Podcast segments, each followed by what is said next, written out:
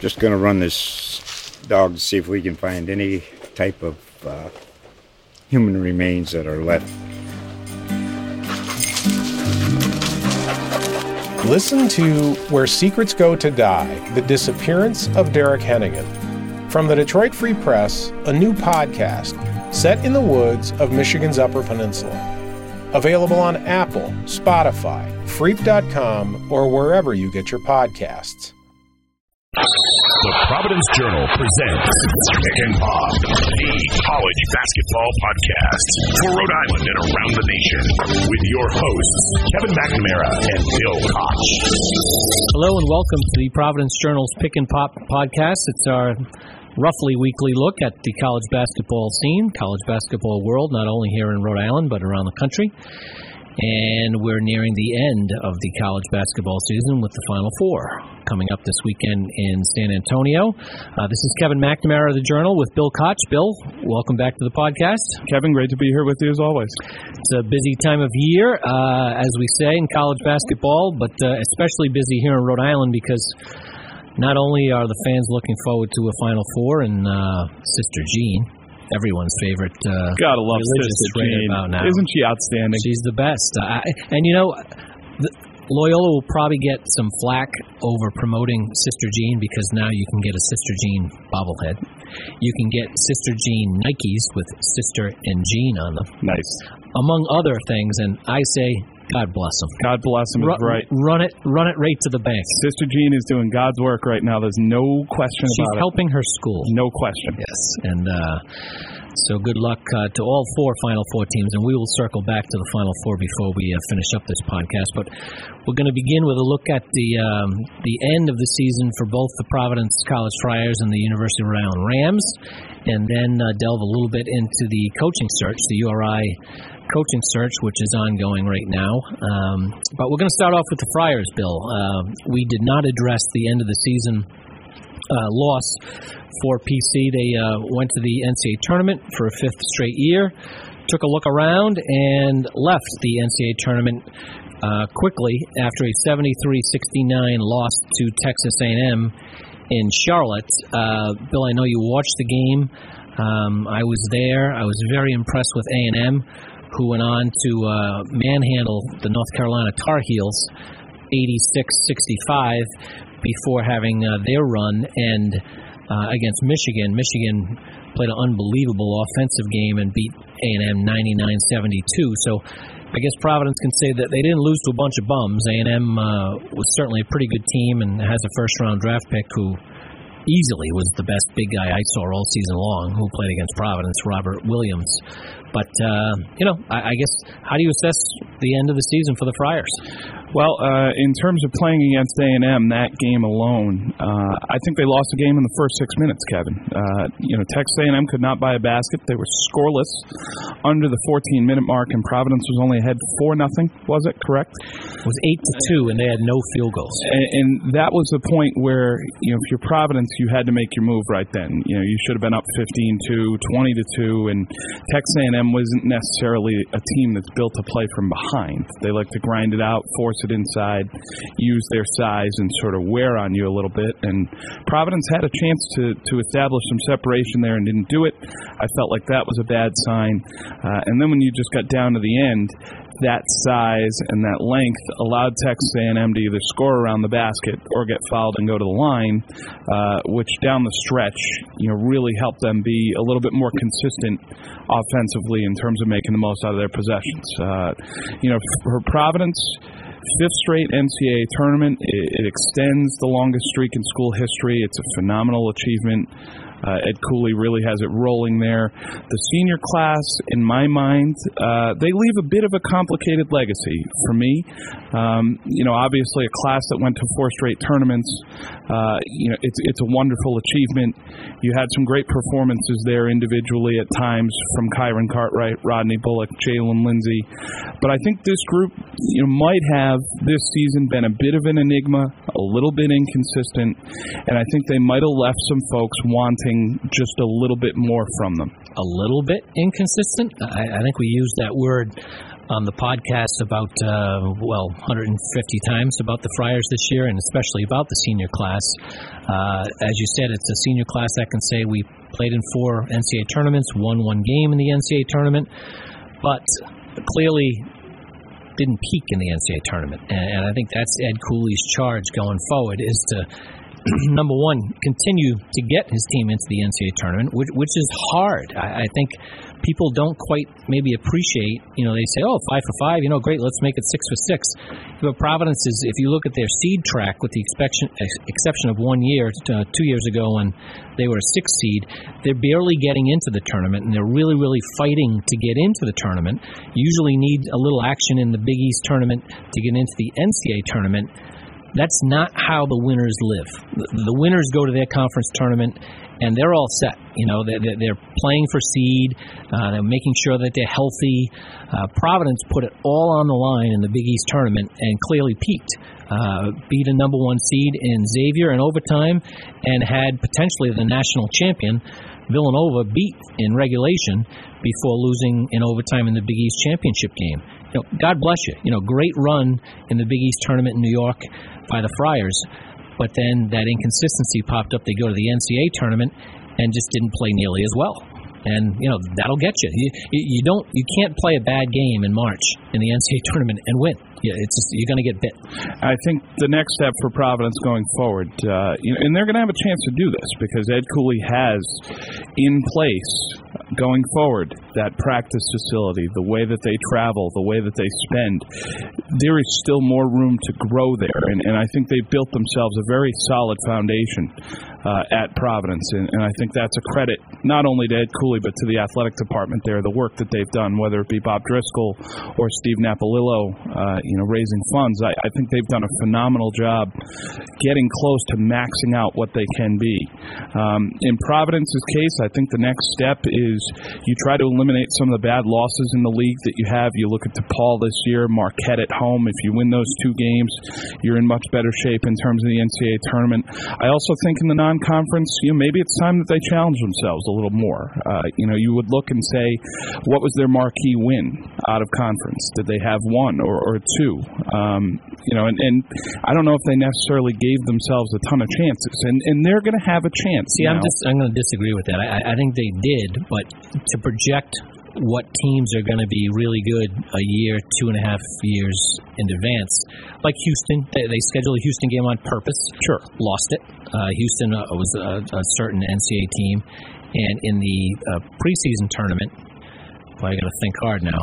Had Washington yeah, Wa- St. Louis. Washington was supposed to have Markelle Fultz, uh, and uh, right. and um, trying to think uh, Porter.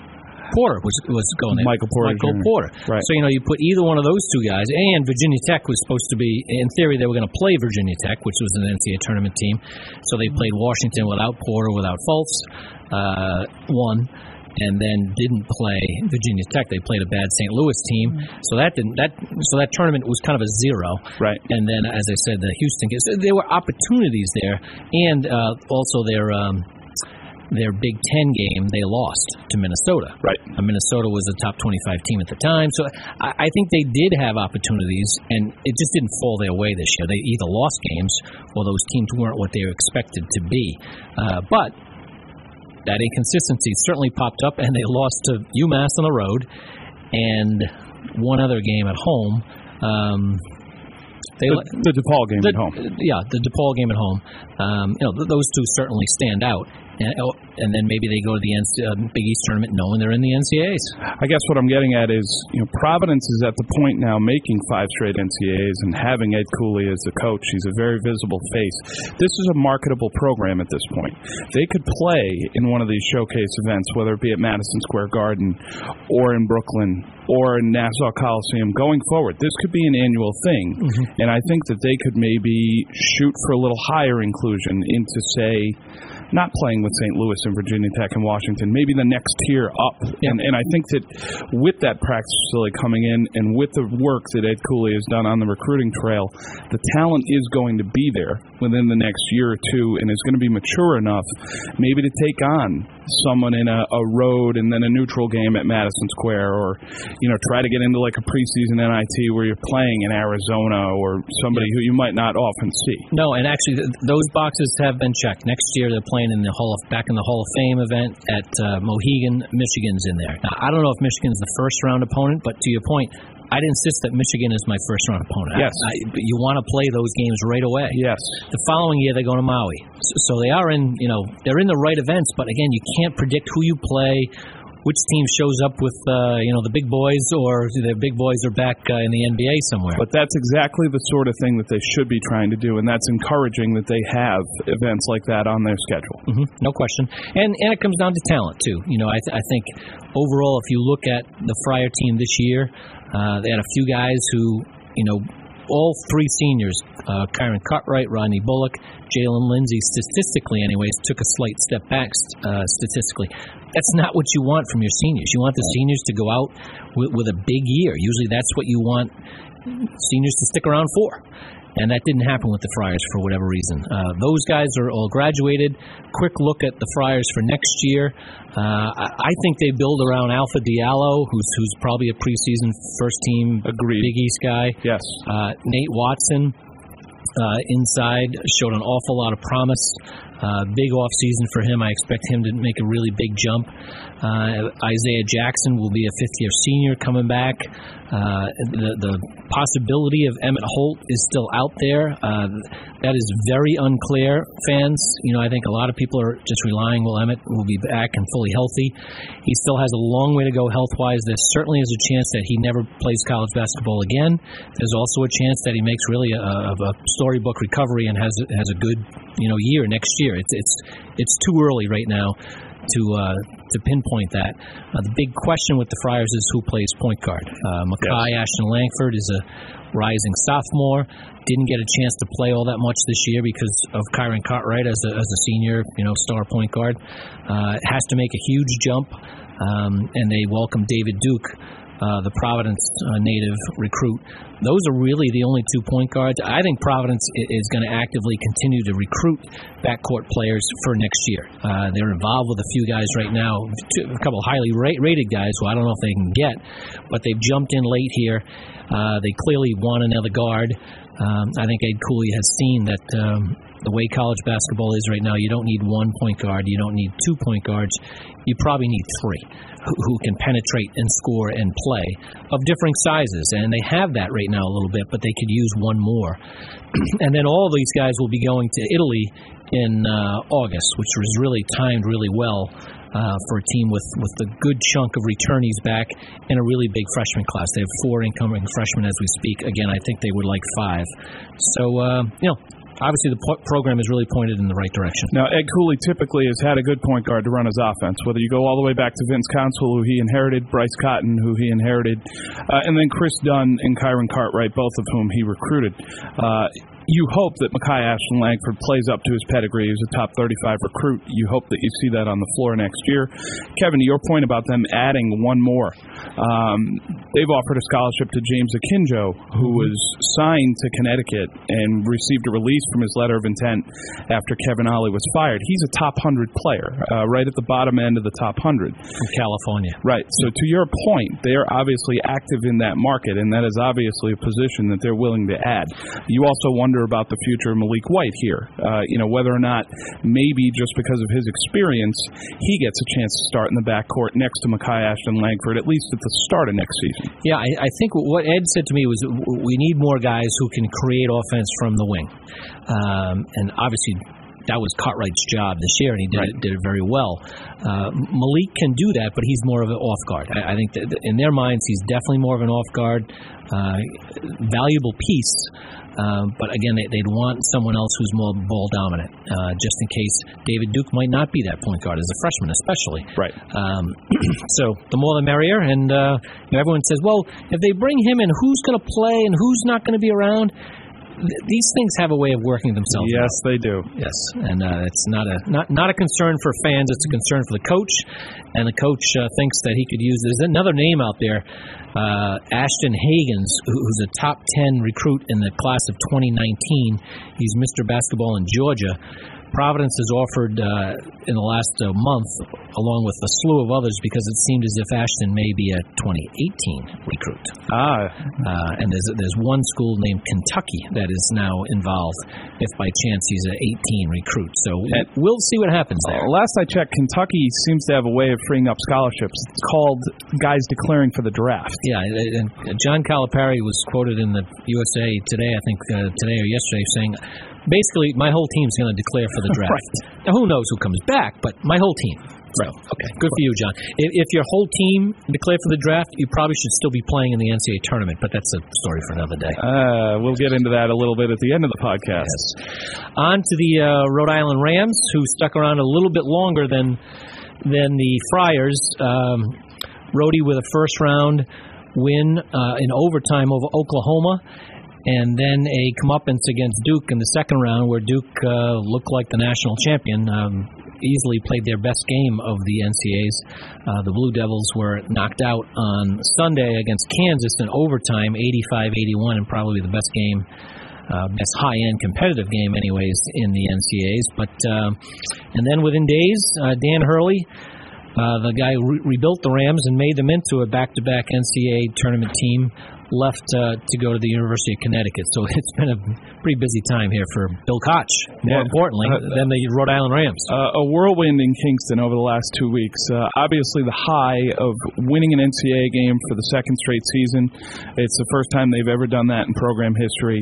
Uh, Dan Hurley became the only coach in URI history to win NCAA games in two different tournaments. Uh, it's a tribute to the senior class there, the five guys who will graduate. They won 91 games in four years. That's school record.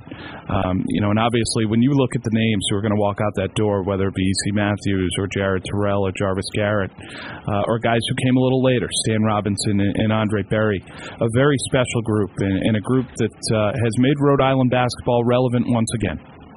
No question. Uh, uh, definitely have the Rams. You know, I had the Rams in the top 25 all season long. Uh, I, I think there's a really unique opportunity right now for Rhode Island in the space of the Atlantic 10.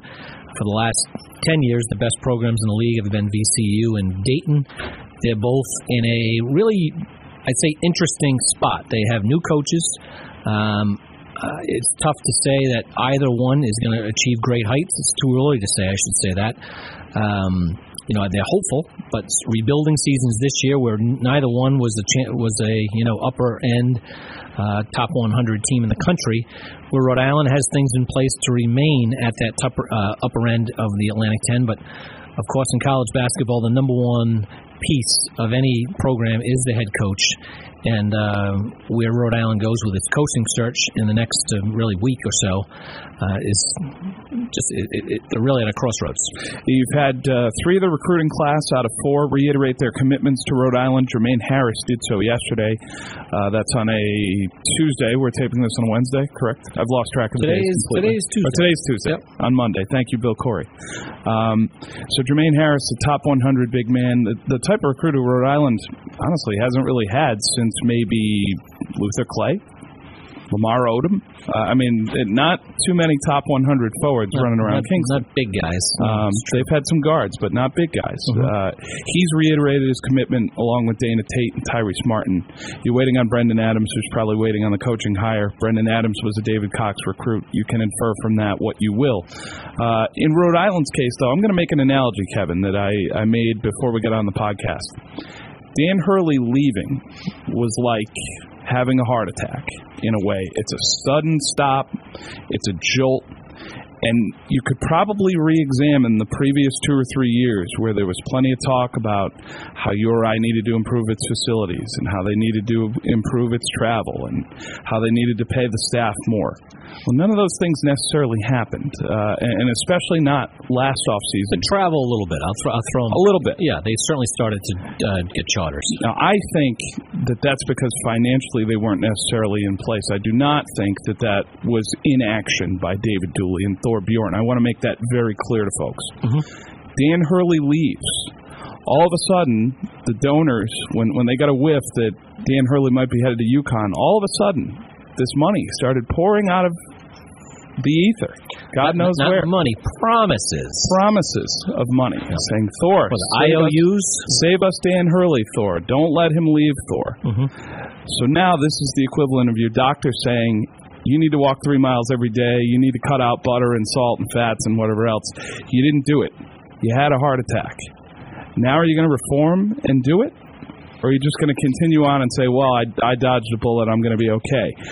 I am interested to see what happens with those promises because if you continue to move the program forward, you can hire a quality coach and you can spin this into something like a Xavier or a VCU. If you don't, then your lot in life is going to be you have some success, you lose the coach, you go back down, you have to rebuild, just like you did after Tom Penders, just like you did after Jim Harrick. It, it will be the same thing. The cycle will repeat.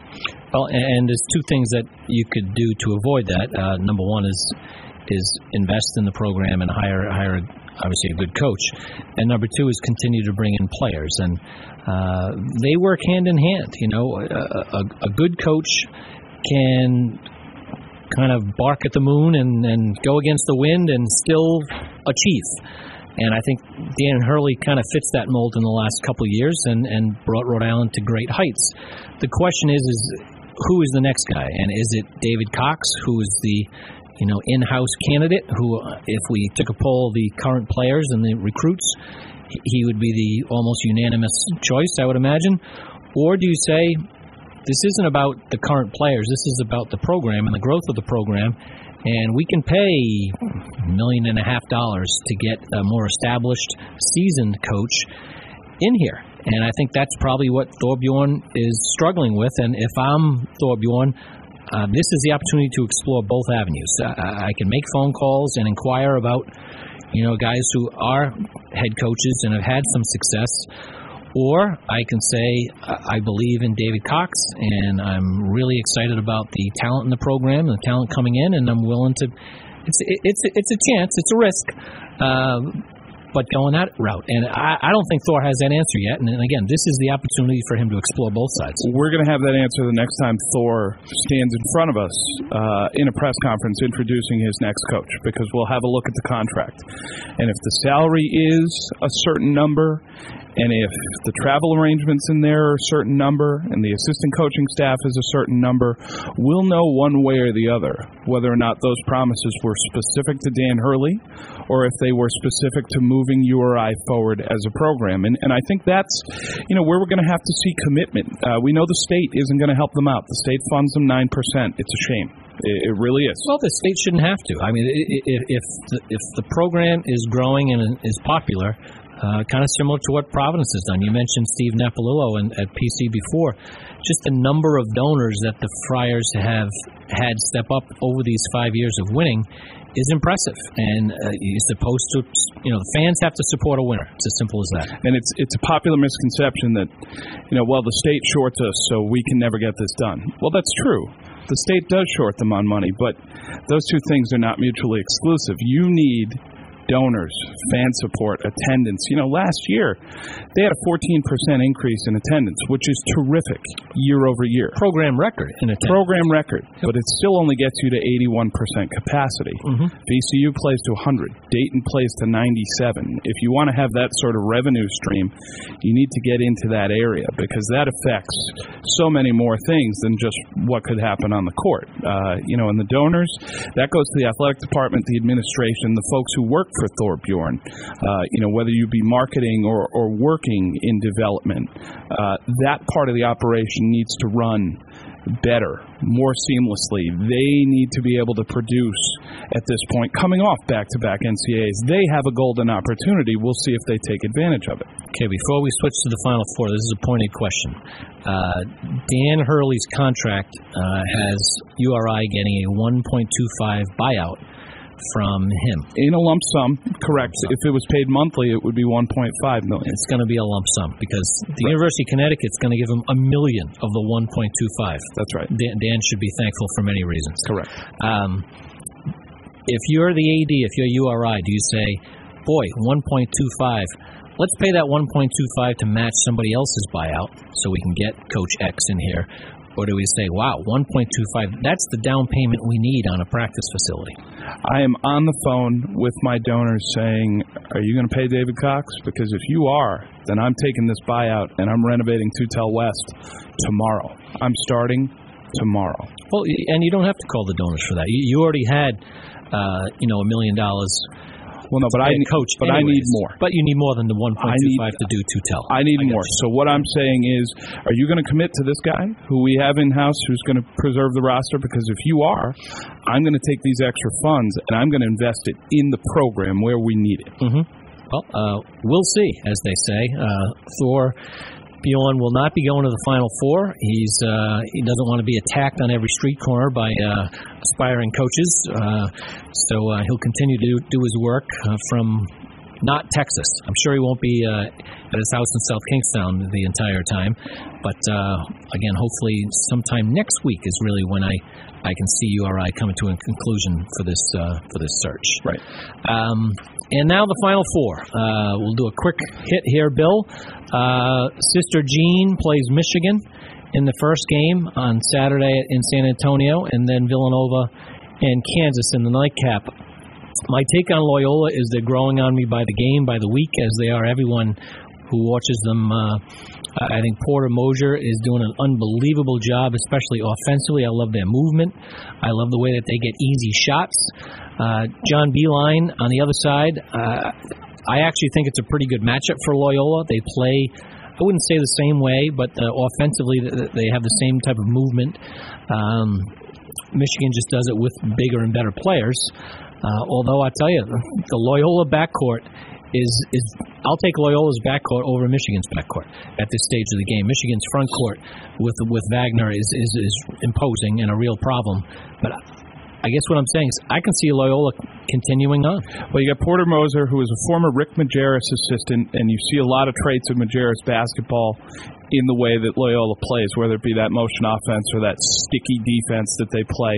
Uh, to your point in the backcourt in Loyola, Clayton Custer was an Iowa State transfer, so that guy can play at a high level. Obviously, was recruited at a high level. The other thing I really like about Loyola is you've got seven state champions on that roster. Uh, you know, and guys from Illinois, from Kansas, places where they have good high school basketball. That's that's impressive. That's good pedigree. Uh, you know, Michigan. This is a very different type of John Beilein team. Normally, you associate with the offense and the three-point shooting, and we saw that against Texas A&M in the Sweet 16. Hmm. But then in the Elite Eight against Florida State, they won a defensive, hand-to-hand combat, possession-by-possession type game against a team with great athletes and great size, and and it was really, you know, the diversity with which Michigan has won some of these games is, I think, it's unique in terms of recent John Beilein teams. This is their third Elite Eight in six years, and and I just can't say enough how impressive, how good a head coach he is. He's outstanding. Uh, we, saw that. Uh, well, we saw that even before he got to West Virginia, but he took West Virginia to great heights. Uh, just go back in the bracket a little bit, though, on Michigan. In this tournament, they've scored 61, 64, and 58 points, and then they had 99 against A&M. Uh, I think they're more the 61, 64, 58 team, and Loyola can keep them in that type of a game. Uh, be a great game. Uh, uh, you know, it's the quote undercard, but I think if Loyola can win, it's going to steal the show. Absolutely, no question. It'll be the same thing as when Butler made back-to-back national finals. E- even more of a stretch, I, I think. I think. You know, Butler had had Well, they some had Gordon Hayward. tournament. They had Gordon That's Hayward, true, they they, had Gordon they had Hayward. had some tournament success. And they had some guy named Stevens as the head coach. had a, they had a good coach. Yeah, good he coach. kind of knows what he's doing. Yep. Uh, nightcap, Villanova and Kansas. Uh, I, I'm actually surprised that Villanova is uh, favored by as much as they are. I believe it's like 73%. Uh, I don't know what the actual point spread is. I have to check that out. But uh, Villanova is very good, has dominated throughout the NCAA tournament. Um, Kansas is good. They, they, I, I think the best player still standing plays for them and Malik Newman. Uh, Dante, uh, you know, Devonte Graham is the first team All American. They they have serious talent, uh, and I think will be the best team that Villanova has played all season. Um, So it, it's quite a test for, for the Wildcats. No, this- although they are the favorite to win the national title. This this is the argument that folks make when they say you're a blue chip prospect. Why would you go anywhere else but Duke, Kentucky, Kansas, wherever else? Malik Newman is a Mississippi kid. He went to Mississippi State to play for Ben Howland. But was the top 15 recruit. It was a mess. He transferred, goes to Kansas, and now look at him. He leads the tournament in points scored, and he was nothing short of outstanding the other night against Duke.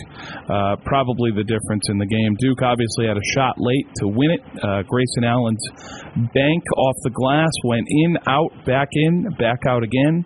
Uh, you know, it was tough luck for the Blue Devils. I thought for sure I was watching the national champions when they played against URI. Uh, Villanova, I'm interested to see how they handle the size of Kansas, and I think that's always an issue for the Wildcats. They they play undersized, and if they're hitting shots, they're good. If not, you're going to rely a lot on Eric Paschall and Omari Spellman inside. Uh, the great thing about Villanova, though, is they've won 134 games in four years. They're seniors. That's the most of any four-year group. These guys are tough. They're seasoned. They're battle-tested. And, and Jay Wright, you know, say what you will about Jay Wright maybe four or five years ago when they were going out in the second round and losing as a one seed and whatever else. This is patience rewarded for the Wildcats fans. It really is. No, I, I like I like their flexibility. They can if they shoot the three well, they can outscore everybody, and if they really have to get in and defend, they can defend anybody. And, and they make the other team play their style. And Kansas is going to have to adjust to Villanova. So let's have bold predictions from Kevin Mack. Yeah, I like uh, Villanova and Loyola in a, in a Catholic final, Wow. and the dream ends for Sister Jean. The day after Easter, you got the all Catholic final. That's what I'm going with. This is shades of 1983 for me. You've got Louisville and Houston in 1983, and then you had North Carolina State, Jim Valvano's North Carolina State, playing, I think it was Georgia on the other side, in sort of the JV game. North Carolina State played well, won the game. Louisville and Houston played the game of the tournament Sure. in the 90s. Darrell Griffith and Clyde Drexler and Hakeem Olajuwon and everyone else. If Loyola is able to sneak into the national title game and Kansas and Villanova empty the tank against one another, that might soften somebody up. No, no one's running Loyola out of the gym. Absolutely not. Uh, and if they get into the a, a, a last two minute showdown, the other team's going to feel it more than Loyola. Mm-hmm. So, but we'll see. Uh, that'll be uh, next Monday night, and uh, we will convene sometime next week to discuss that, and hopefully be really close, if not uh, openly, uh, introduce the uh, next URI basketball coach. Thanks very much. Thanks, folks.